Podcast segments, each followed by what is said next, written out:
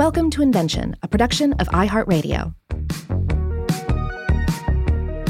Hey, welcome to Invention. My name is Robert Lamb. And I'm Joe McCormick, and today's episode is going to be on a very important invention in the history of human health and medicine the condom.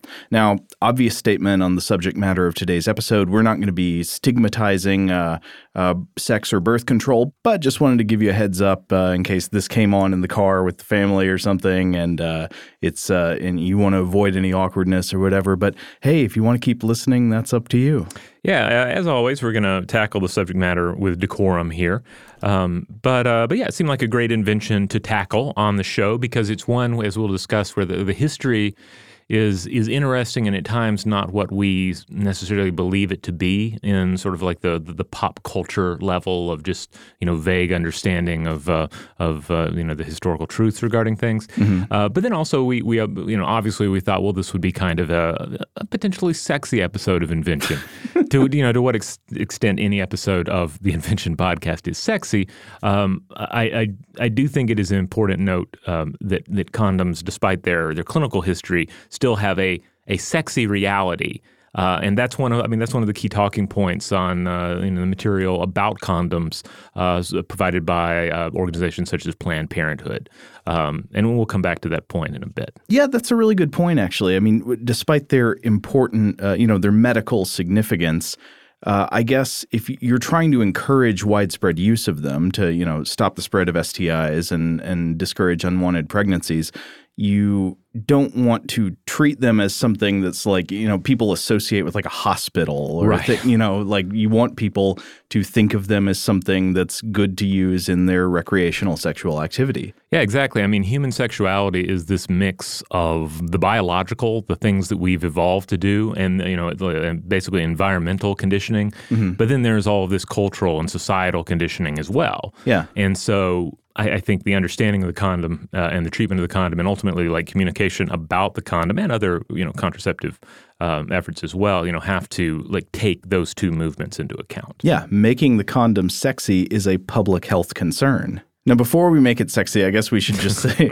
what what are the bare physical essentials. So, the modern condom is a physical barrier or sheath used during sex to reduce the probability of both unwanted pregnancy and the spread of sexually transmitted infections.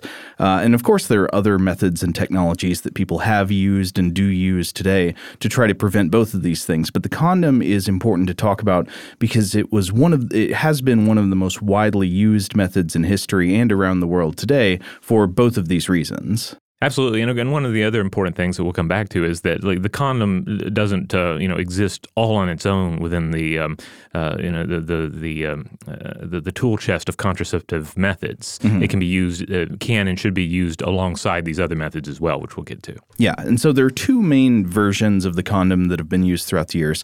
Uh, that I, I think the terminology that we'll use is the internal condom and the external condom. The internal condom, sometimes called the female condom, the external condom, sometimes called called the male condom. They essentially perform the same job, but they're worn differently. Right. Uh, and I also want to go ahead and cite at the top of this episode probably my main source uh, uh, for the research today. It's an excellent paper on this subject by Jean Jacques Amy and uh, Michel Thiery called The Condom A Turbulent History from the European Journal of Contraception and Reprodu- Reproductive Healthcare from 2015. Uh, that was a really good resource, especially because it corrects some previously widely circulated myths about the history of the condom. That's right. There are a lot of just like basic lists of facts on the internet that uh, that uh, you can, you know, they're not necessarily you know, dangerous facts or anything, mm-hmm. but but they're not necessarily correct.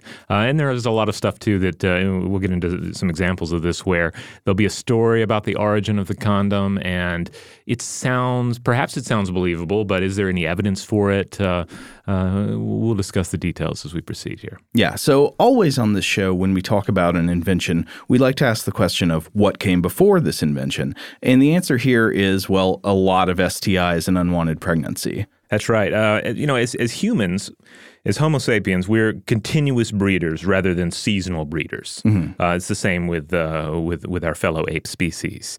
Um, there's no breeding season for us. Um, however, various environmental factors do influence reproductive rates. So, in a way, you can argue that this can produce so-called hidden human breeding seasons. Hmm. Uh, elsewhere in the animal kingdom, we have seasonal breeders, of course. Um, there's a certain period of the year during which they will breed.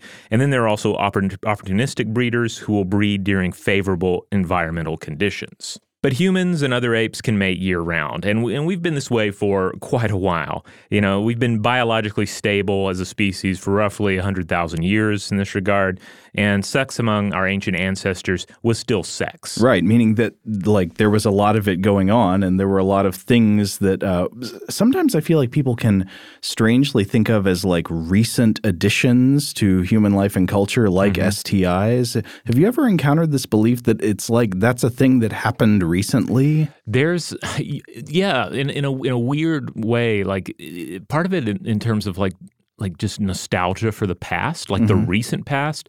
Like this, like I've encountered like a vague idea that. Uh, like during the 1960s, there were not STDs or something, or that certain STDs didn't exist. Um, and uh, and granted, you know, there's a you know there's an ebb and flow to uh, to our uh, to both um, you know uh, illnesses and diseases that are affecting us, and more to the point, our awareness of said diseases. Mm-hmm. Um, you know, in addition to the, the actual spread of them. Uh, but but yeah, uh, I've I've seen like shades of this in terms of recent history. I don't know if I've encountered it in terms of ancient history. Um, in part because it just seems obvious that there have always been ailments of this sort. Well, I just think I, I think it's part of a sort of like naive moralizing that that suggests like uh, you know sexual morality is not what it used to be, and uh-huh. the past was better, and therefore it's like this this fantasy that people weren't having sex in the past, and part of that fantasy is that there wasn't uh, you know any of the negative consequences that can come from unprotected sex. Ah, so so kind of this um, like magical belief that that sexually transmitted diseases are a product of not only um, uh, uh, immoral behavior, but a product of recent immoral behavior. Yeah, the the, the false kind of moral degeneracy theory. You know, the, the present uh, kids are so bad these days. Now, in terms of, of ancient people, though, according to, to David Buss, professor of psychology at the University of Texas, uh, who wrote a book uh, titled The Evolution of Desire Strategies of Human Mating, and he points out that we don't know for sure what sex was like for, for you know ancient humans, but he points out you know something very much in line with our past uh, stuff to blow your mind discussions on pain. You know that that uh, that human sexuality is a mixture of the biological and the social. Uh, you know that there's a, a, part of it is like what the body is doing and how we're we're reacting to the sensations, but then on top of that, as with m- most things that conscious humans engage in, there is that conscious understanding and how that changes uh, what is going on. Right. In addition, again, to culture and society and societal pressures. Mm-hmm. Now, uh, as we've also discussed on Stuff to Blow Your Mind before, uh, other organisms deal with reproduction and environmental demands, but humans alone would seem to exercise conscious understanding of and, to an extent, control of their reproductive anatomy. Uh, we're also the, the most advanced tool users on the planet. So it should come as no surprise that we eventually turned our tool making and using skills to our own genitals in an attempt to manage our desires, the emotional aspects of sexuality, and the purely reproductive side of the act. Mm-hmm. And again, that's just the reproductive side of the equation because humans have also had to fight off an impressive parasite load uh, right. uh, throughout their history, throughout their history, and and to deal with the risks of diseases that spread through, among other things, sexual activity. So it is definitely not a fact that sexually transmitted infections are recent. This is something we've been dealing with as far back as is possible to imagine. Right, and and it, and this is another thing that should go without saying, but I feel often needs to be stressed. Uh, sexually transmitted diseases are not merely a human thing. Like right. animals have sexually transmitted diseases as well. This is just part of being an organism. Yeah. Now, in terms of of ancient accounts of sexually transmitted diseases to back this sort of thing up. Uh, th- there are a lot of examples. Uh, one of the papers that we were looking at uh, in this comes from uh, Franjo et al., uh, titled History of Venereal Diseases from Antiquity to the Renaissance. And it points out that some of our oldest records include details of venereal disease. Mm-hmm. Quote, clay tablets from Mesopotamia Egyptian papyri, along with mythology, paintings of erotic scenes, and uh, presence of prostitutes, gives uh, sufficient information to assume that some form of urethral and vaginal discharge and also herpes genitalis were present among people at that time, and that these diseases were considered a divine punishment. Oh yeah. Uh, So, so, bringing the magic into it. right, and this has always been a you know, the, the history of, um, of of humans understanding their diseases and um, trying to understand their diseases and, and laying on this level of society and culture. Uh, but on, on top of that, you you look back to the the, the writings and the work of uh, physicians throughout history, and uh, the Greeks, the Chinese, the Arabic, uh, the Arabics, uh, Indian physicians as well, all wrote about this sort of thing. And uh, I think syphilis alone is a great study in just how pervasive and influential a given venereal disease can be, uh, namely from at least the 15th century onward in Europe. Uh, we've talked about this on, again, our other podcast, Stuff to Blow Your Mind, in the past about just how widespread syphilis was, how difficult, if not impossible, to suppress, and just, you know, to the extent to which it. Um, it it affected society. It trickled down into culture too. I Yeah. mean, we've talked about everything. Well, we even talked about the ways it may have influenced some vampire lore. Oh yeah, yeah. There's some strong theories for that uh, as well. But of course, without germ theory, there's only so much you can do to control STDs, right? And the efforts are going to range from herbal treatments, which you know may or may not have um, have you know some degree of validity, uh, uh, but to things that are just outright magic and superstition, as well as plenty of uh, classist and misogynistic treatments of venereal disease.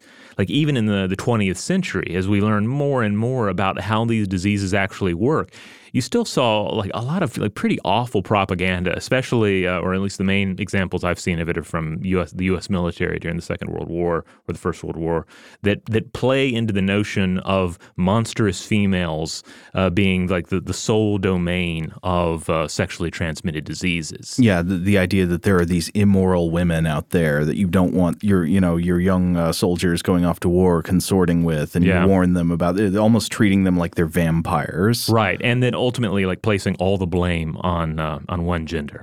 But throughout history, you know, there have also been these larger scale social movements, um, uh, you know, involving generally abstinence, and they can't stop the spread of uh, of these illnesses as well because humans continue to engage in this sort of sexual behavior, this kind of sexual behavior they've evolved to engage in, and society society continues to provide outlets of accessibility, be it in war, uh, prostitution, etc.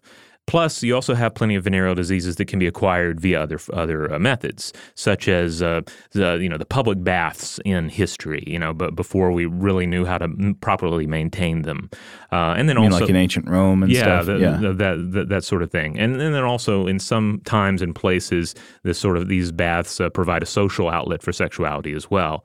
Uh, and then there are other cases where there are going to be other public health issues that make the spread of uh, of these illnesses possible. Uh, and then also syphilis is uh, an example of an STD that can be spread uh, uh, congenitally as well, so it can spread from a mother to an offspring. Okay, so obviously, sexually transmitted infections and unwanted pregnancies are, are like huge issues that people have been trying to avoid going back millennia. Uh, so this is one. This is, I guess, where we should bring in the condom, and maybe we should take a break, and then when we come back from the break, we can explore the question of who invented the condom.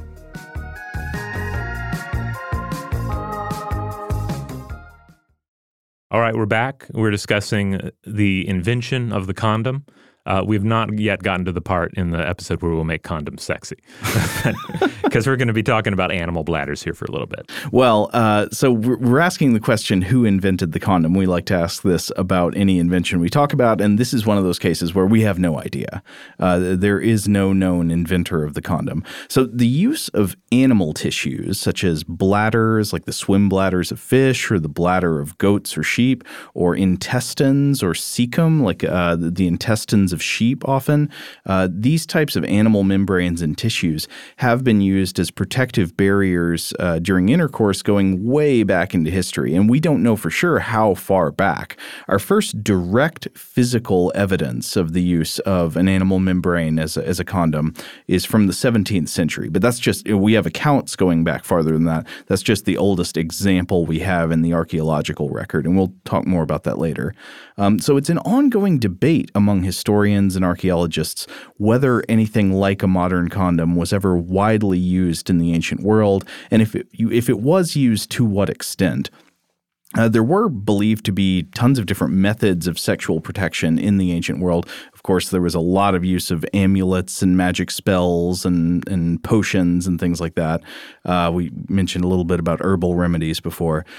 Uh, there was the use of, of pessaries sometimes, which would be like an object placed inside the vagina. In an 18th century BCE medical papyrus from ancient Egypt, there is the claim that, quote, crocodile dung mixed with honey and placed in the vagina of a woman prevents conception, which it, that sounds gross. That might have actually worked some of the time. I don't know. Maybe. I don't know that there have been any modern studies into this particular. We're not advocating no, it. No, uh, but but yeah, what about condoms? What about a protective physical barrier in in the form of like a, a sheath?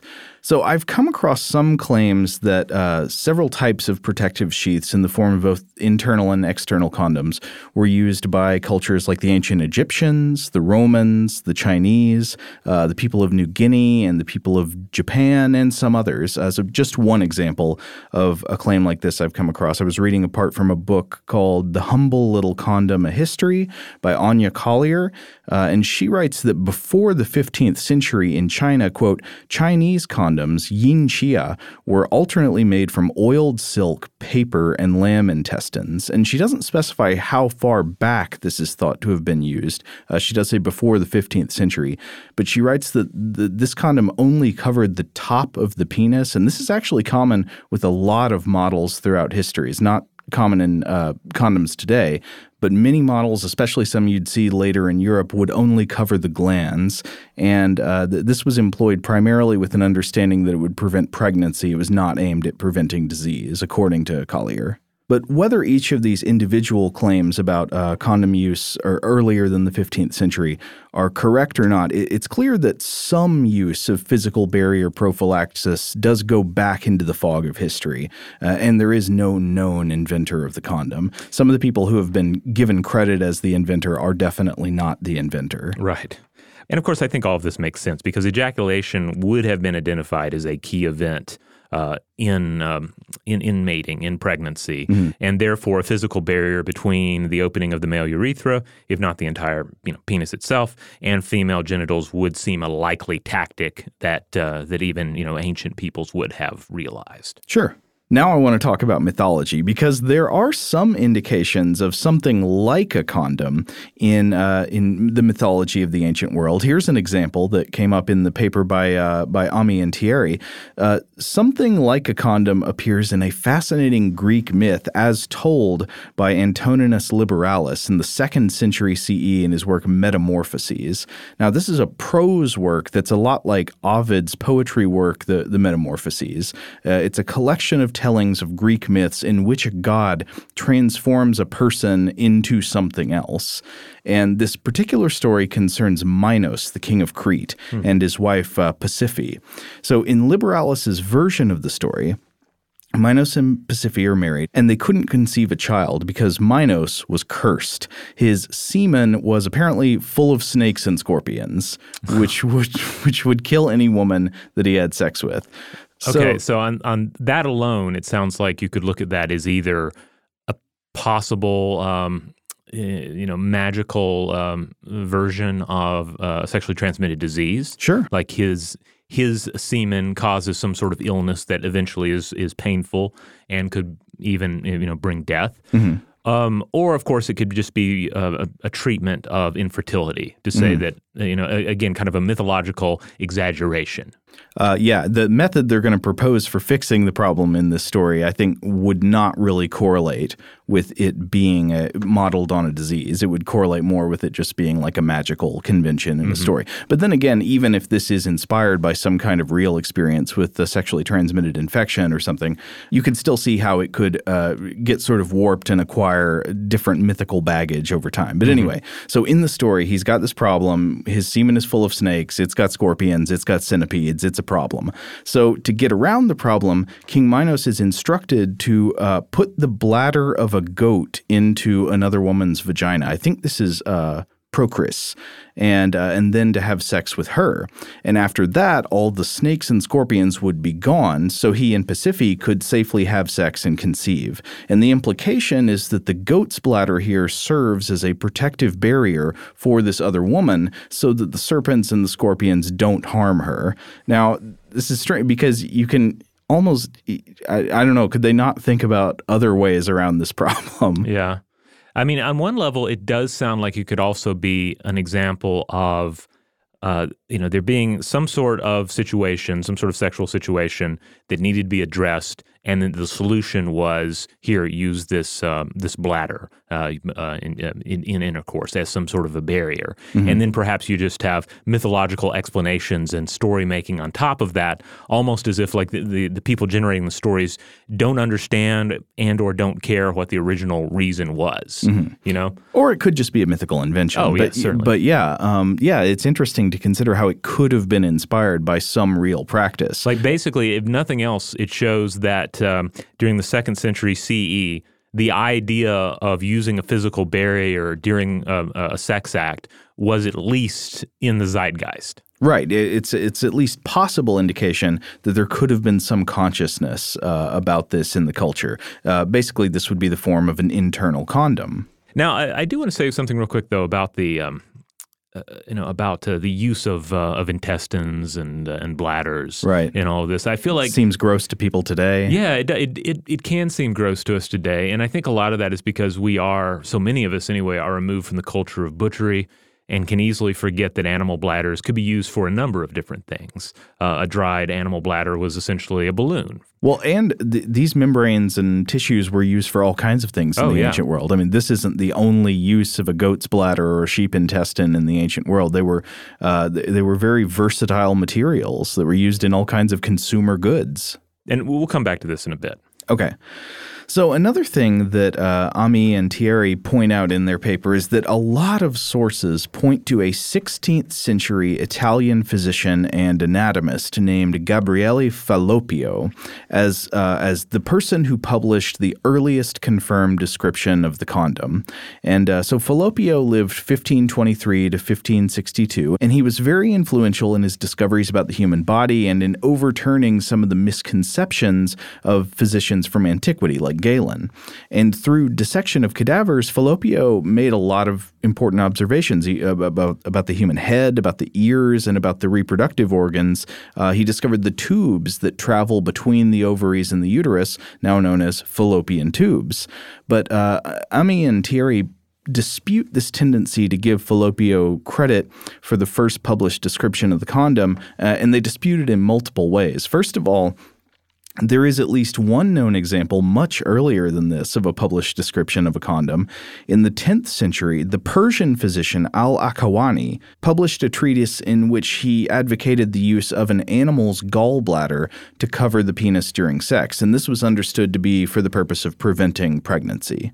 Uh, but Amy and Thiery also dispute that Fallopio ever described a condom as a barrier to be used during intercourse. Well, then what's this dispute about? Well, Fallopio did definitely write about a thing that covers the penis. Uh, according to Amy and Thiery, Fallopio wrote about a sheet of fabric that would be filled with a concoction of wine and wood shavings and bits of copper and antler ashes and mercury precipitate, whatever that is. um, and that by placing this sheet full of stuff over the glans, it would protect a man from contracting syphilis. However, what the authors here point out is that he actually doesn't recommend using this during intercourse. He recommends using it after intercourse has already taken place. Oh, okay. Well, that that makes a lot more sense given all the details of the uh, the ingredients that are placed within it. Yeah, and so obviously that's not a condom. That's just more like a bizarre home remedy. Yeah. Uh, Fallopio claimed that 1,100 men had used this method and none of them ever got syphilis. I'm suspicious of that claim. Yeah, I mean, especially given how. Um, confusing syphilis uh, you know, historically was to uh, to document. It was called right. the Great Imitator, for, for, example, because it could it was so often misdiagnosed as other things, and then it, it can of course uh, go dormant for long periods of time and seem as if it is cured. Yes. So even though this doesn't actually describe the use of a condom during intercourse, some historical writings do indicate that by the 17th century, animal membrane and linen condoms were being used in various places throughout Europe. So by the 17th century,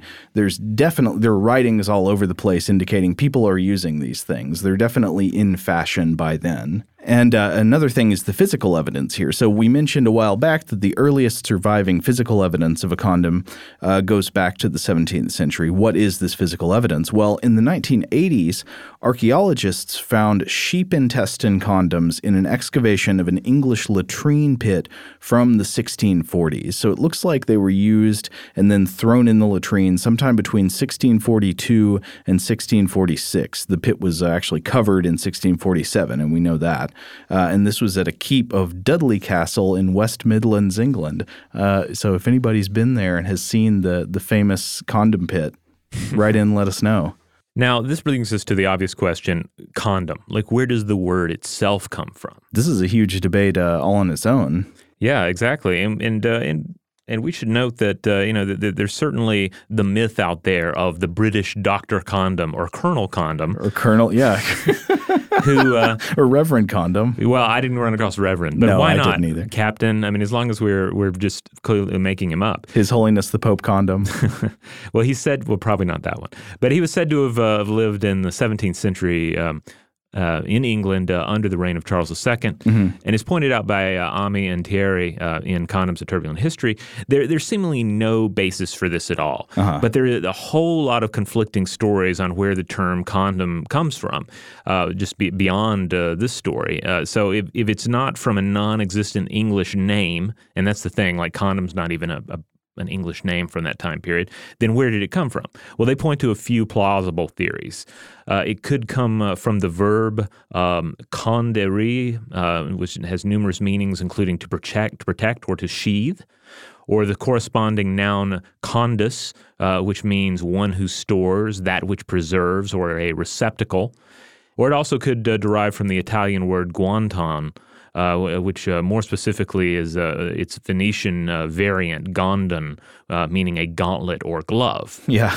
Uh, I love re- uh, another thing that's great in this paper is a documentation of many of the euphemisms that people have had for condoms throughout the centuries, especially, in the 18th century.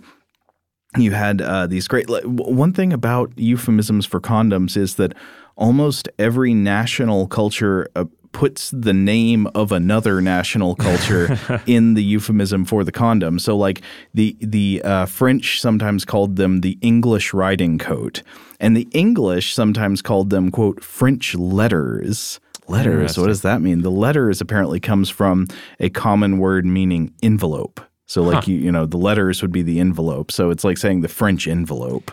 Now, I wonder where this comes from. Is, is it is it perhaps tied to the the invention actually, uh, you know, entering into the country from, uh, say, France or or from England? You know, are they actually attributing the source, or is it like this is the kind of it's useful, but it's the kind of thing that those French would have come up with, or correspondingly, this is a very useful invention, but clearly the English did this. There, I I wish there was a name for this. I know there might be a name for it that I don't know of. Yeah, of this general phenomenon of um, applying the name of another country to an object or practice that doesn't necessarily come from there. Right. Or, you know, another way of looking at it is, is that since for so long contraception has been, you know, unfairly uh, thrust solely upon on females in these uh, situations, I guess it's possible that it's it could be due to um, men traveling to another country. Uh, say French traveling to England, English traveling to France, uh, in a military scenario or outside of a military scenario, and then it is uh, you know it, they they attribute it to the nation in which uh, the females are introducing them to the technology. Oh, that's interesting. Yeah.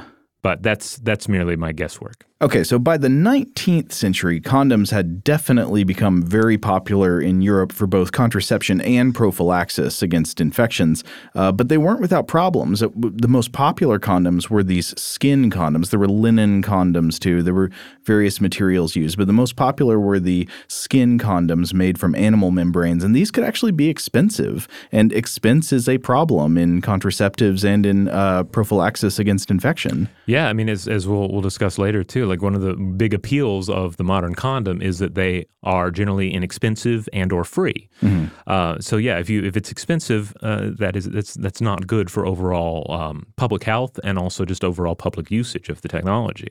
Uh, in terms of uh, animal membranes, uh, like we said, membranes and bladders, uh, uh, they were used for a number of different purposes. You know, the creation of wineskins or floats. The Aztecs would use inflated bladders, inflated with air for religious purposes. Mm-hmm. They were like you know burned afterwards. And, uh, and you, you, see this sort of, sort of thing pop up in other people's writing too. Uh, sometimes the outside of uh, of actual um, you know utilitarian use of the bladders. Mm-hmm. Uh, uh, Leonardo da Vinci wrote of inflating intestines as a means of better understanding their structure. Mm-hmm. Um, you know after uh, you know after dissecting um, a cadaver, and he also wrote of the vessels in the penis that were filled with wind to make it erect. Huh which wind which isn't exactly how it works, but uh, I guess it's the same idea. Uh, you know, and uh, by the way, having access to rubber, uh, some Mesoamerican cultures used uh, actual rubber in the creation of enema bags for the administration of smoke or other substances.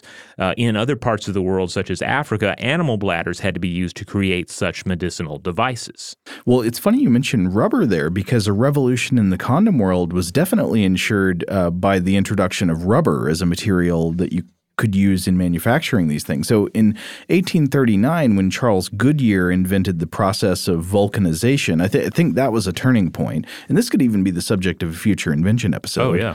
Um, but in short, Vulcanization is a process used for improving the material properties of rubber by chemically treating it. Specifically, you expose rubber to sulfur and other additives and things called accelerants at high temperatures. And the sulfur and the rubber and the, the additives, they all combine and they form uh, these, these chemical cross links. And the final product is much more durable and elastic than untreated rubber. And vulcanization opened the door to using rubber as a versatile industrial material and made it useful in a huge range of consumer products. It, it sort of changed the the world of materials. And in 1855, condoms became one of those products that used rubber. Uh, Amy and Thiery note that at the first World's Fair in Philadelphia in 1876, you could buy, quote, rubbers, that people were calling them. Ah. Uh, they were, quote, handmade and as thick as inner tubes, had a seam, and being costly, they were sold by the unit. So not really selling all the advantages on yeah. those early ones, but uh, the the early model rubber condoms were not extremely popular since they were they were expensive. A lot of people didn't like how they felt. Some industrial modifications were made over the years in how they were molded, but uh, another major upgrade was in the 1930s when the process of using latex was introduced. And, and latex rubber is made from a dispersion of rubber particles in a water-based solution. And latex manufacturing made condoms significantly cheaper and led to people widely thinking of them as disposable, single use products rather than as like a reusable appliance. Both of these ultimately um, selling points for the modern condom. Right. And uh, of course, today there are also non latex condoms you can buy. Some are still made from animal membranes, actually, like uh, lamb cecum. Some are also made from materials like polyurethane, and this can be useful for people who are allergic to latex. Some people are. Uh, though I believe the scientific consensus is that animal membrane condoms don't protect against STI, STIs like latex condoms do, and that polyurethane condoms have a lower rate of effectiveness at contraception and are more prone to breaking than latex. All right, well, on that note, let's take one more break. And when we come back, we're going to discuss uh, more about the, the current state of condoms, uh, especially the benefits of condoms, some of the statistics backing up uh, why you should be using condoms.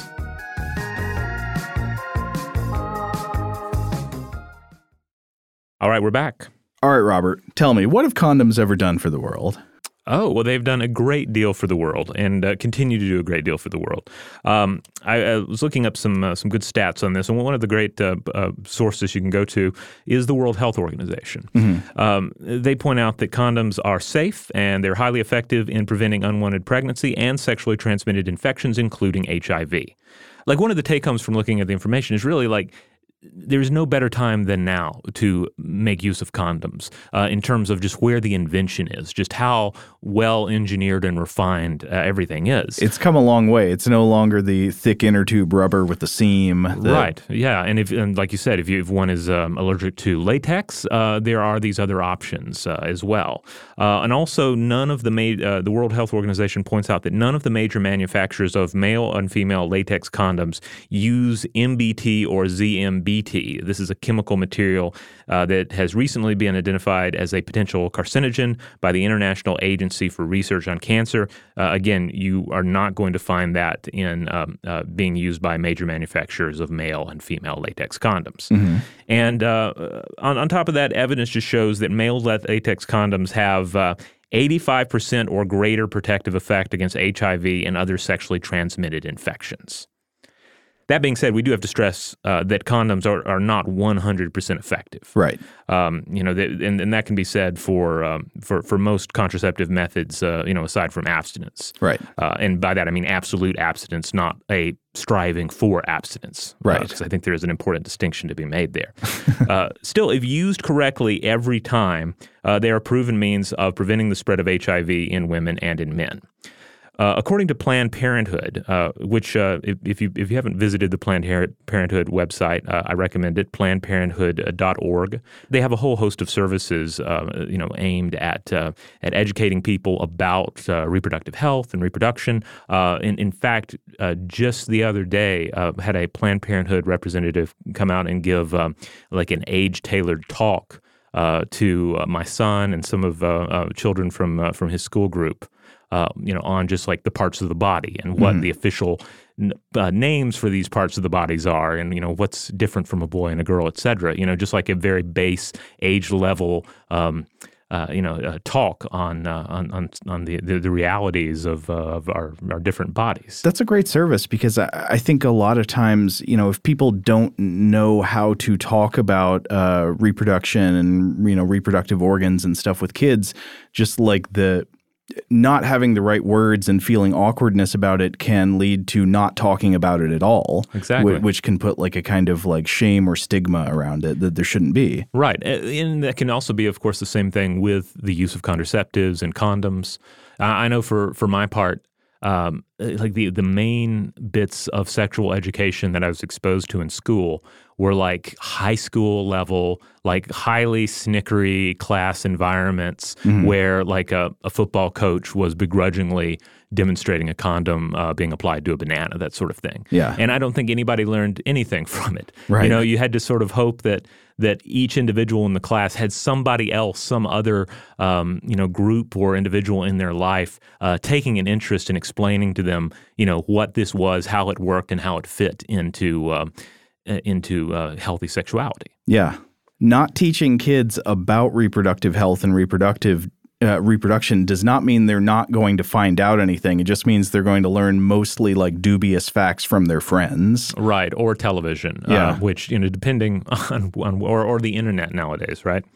But again, Planned Parenthood. Um, a really good source for information. Uh, it's a nonprofit organization that provides reproductive health care in the United States and globally. Uh, and according to them, condoms are 98% effective at preventing pregnancy if you use them perfectly and use them every time you have sex. Uh, but making room for user error, the rate is actually more like 85% effective. So statistically, they say, quote, 15 out of 100 people who use condoms as their only birth control method will get pregnant each year. Okay. So, as such, Planned Parenthood suggests using condoms in conjunction with other forms of birth control in the form of a pill, an IUD, uh, an implant, ring, or a shot. Uh, basically, the combo just increases your odds of preventing pregnancy. And they also mentioned that employing a pull-out method, that means uh, pulling um, uh, the penis out uh, prior to ejaculation, with the condom can also help, though on its own, the pull-out method is not recommended. Right. Also, we mentioned, you know, uh, internal and external condoms, the male and the female condom, uh, how they, you know, the usefulness of both. However, they should not be used at the same time. Uh, likewise, one should not use more than one condom at once. Uh, quote, condoms are designed to be used on their own, and doubling up won't necessarily give you extra protection. One condom used correctly is all the protection you need. Uh, but again, that's just the pregnancy angle. Uh, they also help prevent the spread of STDs like HIV, chlamydia, and gonorrhea. They also point out that condoms are a great option for a number of other reasons. They're, you know, they're inexpensive and sometimes free, like we mentioned, and they do not require a prescription. Uh, you can you can buy them or obtain them again sometimes for free from a number of different places. Right. And they have no side effects. You know, aside from you know some individuals may have a latex allergy or have sensitivity to latex, but again, there are other condoms on the market made of say plastic, and uh, this can make uh, essentially makes this a non-issue. Mm-hmm. And really, the only downsides uh, to condoms, uh, that, according to Planned Parenthood, are that they do require just a little getting used to. But again, I feel like that can be said for pretty much everything in human sexuality. So it's just one more thing to you know uh, learn the ropes on. Mm-hmm. Uh, but but that is but but also they, they stress that as part of a like modern human sexual culture, they're actually part of the excitement of sexual activity and and not a like hard stop to the action. You know, like the the again, like we said at the beginning of the episode, like condoms are and should be considered sexy and not something that's like this purely clinical, like deeply serious thing that's going to uh, you know take you out of the moment. Right. I mean, yeah, I guess uh, that's a really interesting issue. It comes up throughout the history of the condom that we were reading. Um, you know, different reports about how the different technologies at different times were said to feel and how people felt about using them. Were they, you know, excited to use them? Were they disinclined? Did they kind of not really like having to use them? Mm-hmm. Uh, these are the kind of things that I feel like uh, from from one type of like medical or clinical approach, you would look at stuff like that and say like, well, that's just extraneous details. You know, you, what we want to know is like how effective is it when it's used. Mm-hmm. But whether or not people feel like using using something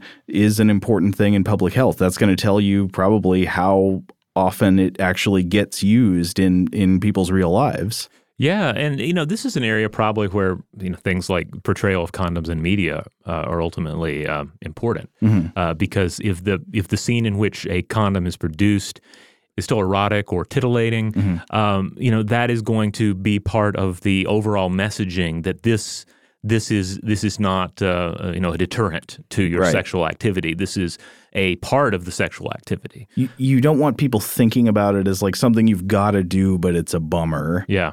And uh, it's interesting to, to think about all this too in, in comparison to other inventions because there are probably le- there are levels of this within the invention. Like right. the invention, not only we've seen this in some of the examples we've discussed on the show, where it doesn't only have to work, uh, it has to be something that people uh, are uh, you know have ease in using and want to use. Yeah, uh, you know see that in the history of say uh, you know the, the, motion picture cameras. Yeah. Uh, that we've recently discussed.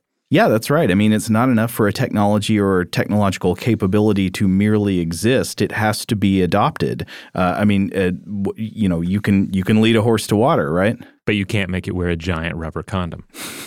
I haven't looked this up, but I wonder what some of the uh, like marketing materials on those things said. You know, was it like uh, uh vulcanized for extra strength?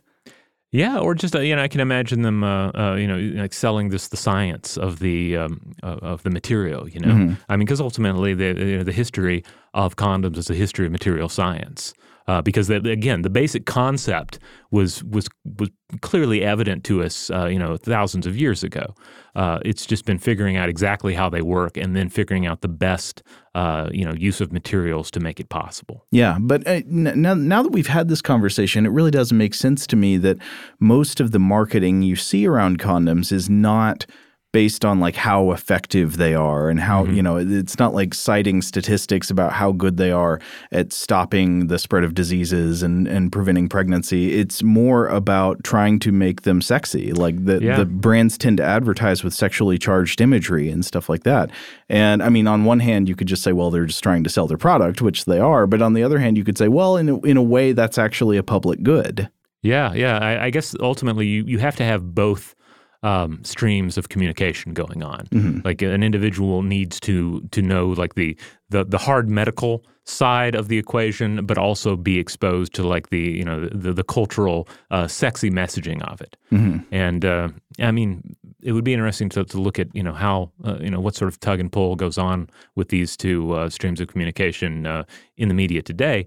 Uh, but I'm I'm guessing that we have perhaps a healthy balance of the 2 mm-hmm. I should hope so anyway. That being said, uh, clearly, like we, we still have to have to push uh, communication on the use of condoms, and there are p- plenty of uh, initiatives around the world, uh, in, in, the U.S. as well, uh, you know, to remind everyone, to educate people, to keep the you know the, the fire burning on this topic, mm-hmm. Uh, and make people aware that you know this is what they are, this is why you should use them, and and, and this is why they are effective uh, but also some of these caveats, like uh, like you know, it's better if you use them in conjunction with these other birth control methods as well. Right.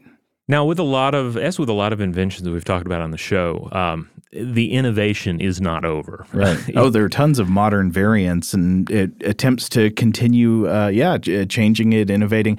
Didn't the, was it the Bill and Melinda Gates Foundation that was investing in prizes for, uh, uh, essentially, I think that they were trying to create effective condoms that uh, that were just like better from a sensation point of view. Uh, yeah, that was that was one of the facts brought up to us by uh, Scott Benjamin, who helped us on the research for this show. Uh, he pointed out that this was in March of 2013. The Bill and Melinda Gates Foundation issued a challenge to the public to develop a condom that was safe and effective while still preserving pleasure for the user. Uh, 22 grants were awarded to organizations claiming to have the next generation of condoms. Um, you know, so talking about using things like graphene and nanofabric and hydrogel, uh, et cetera, which just which does bring to mind the idea of someone creating like the the stealth bomber of condoms mm-hmm. that is perhaps maybe not that all you know practical uh, at this point, but you know, hey, could lead to uh, just improved uh, material usage in the future. Yeah, well, but also making them more and more appealing to the user makes makes it likely that they will be used more often and in a greater percentage of cases. Yeah, exactly.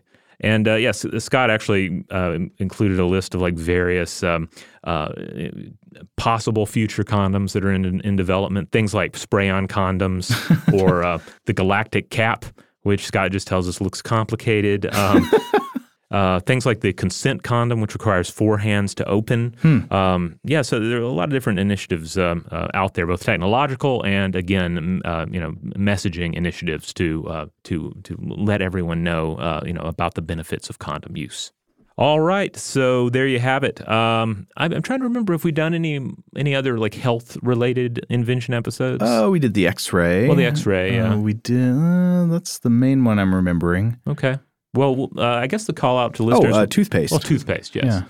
So yeah, we would like to continue to you know to sort of hit these different classifications of inventions. So if there's another health related uh, invention you would like to hear us cover on the show, or if there's some angle in this episode that you feel like uh, we could uh, explore in another episode, mm-hmm. let us know. Like uh, for instance, uh, uh, rubber, as we discussed. Yeah. Um, l- let us know. We'd love to explore those topics.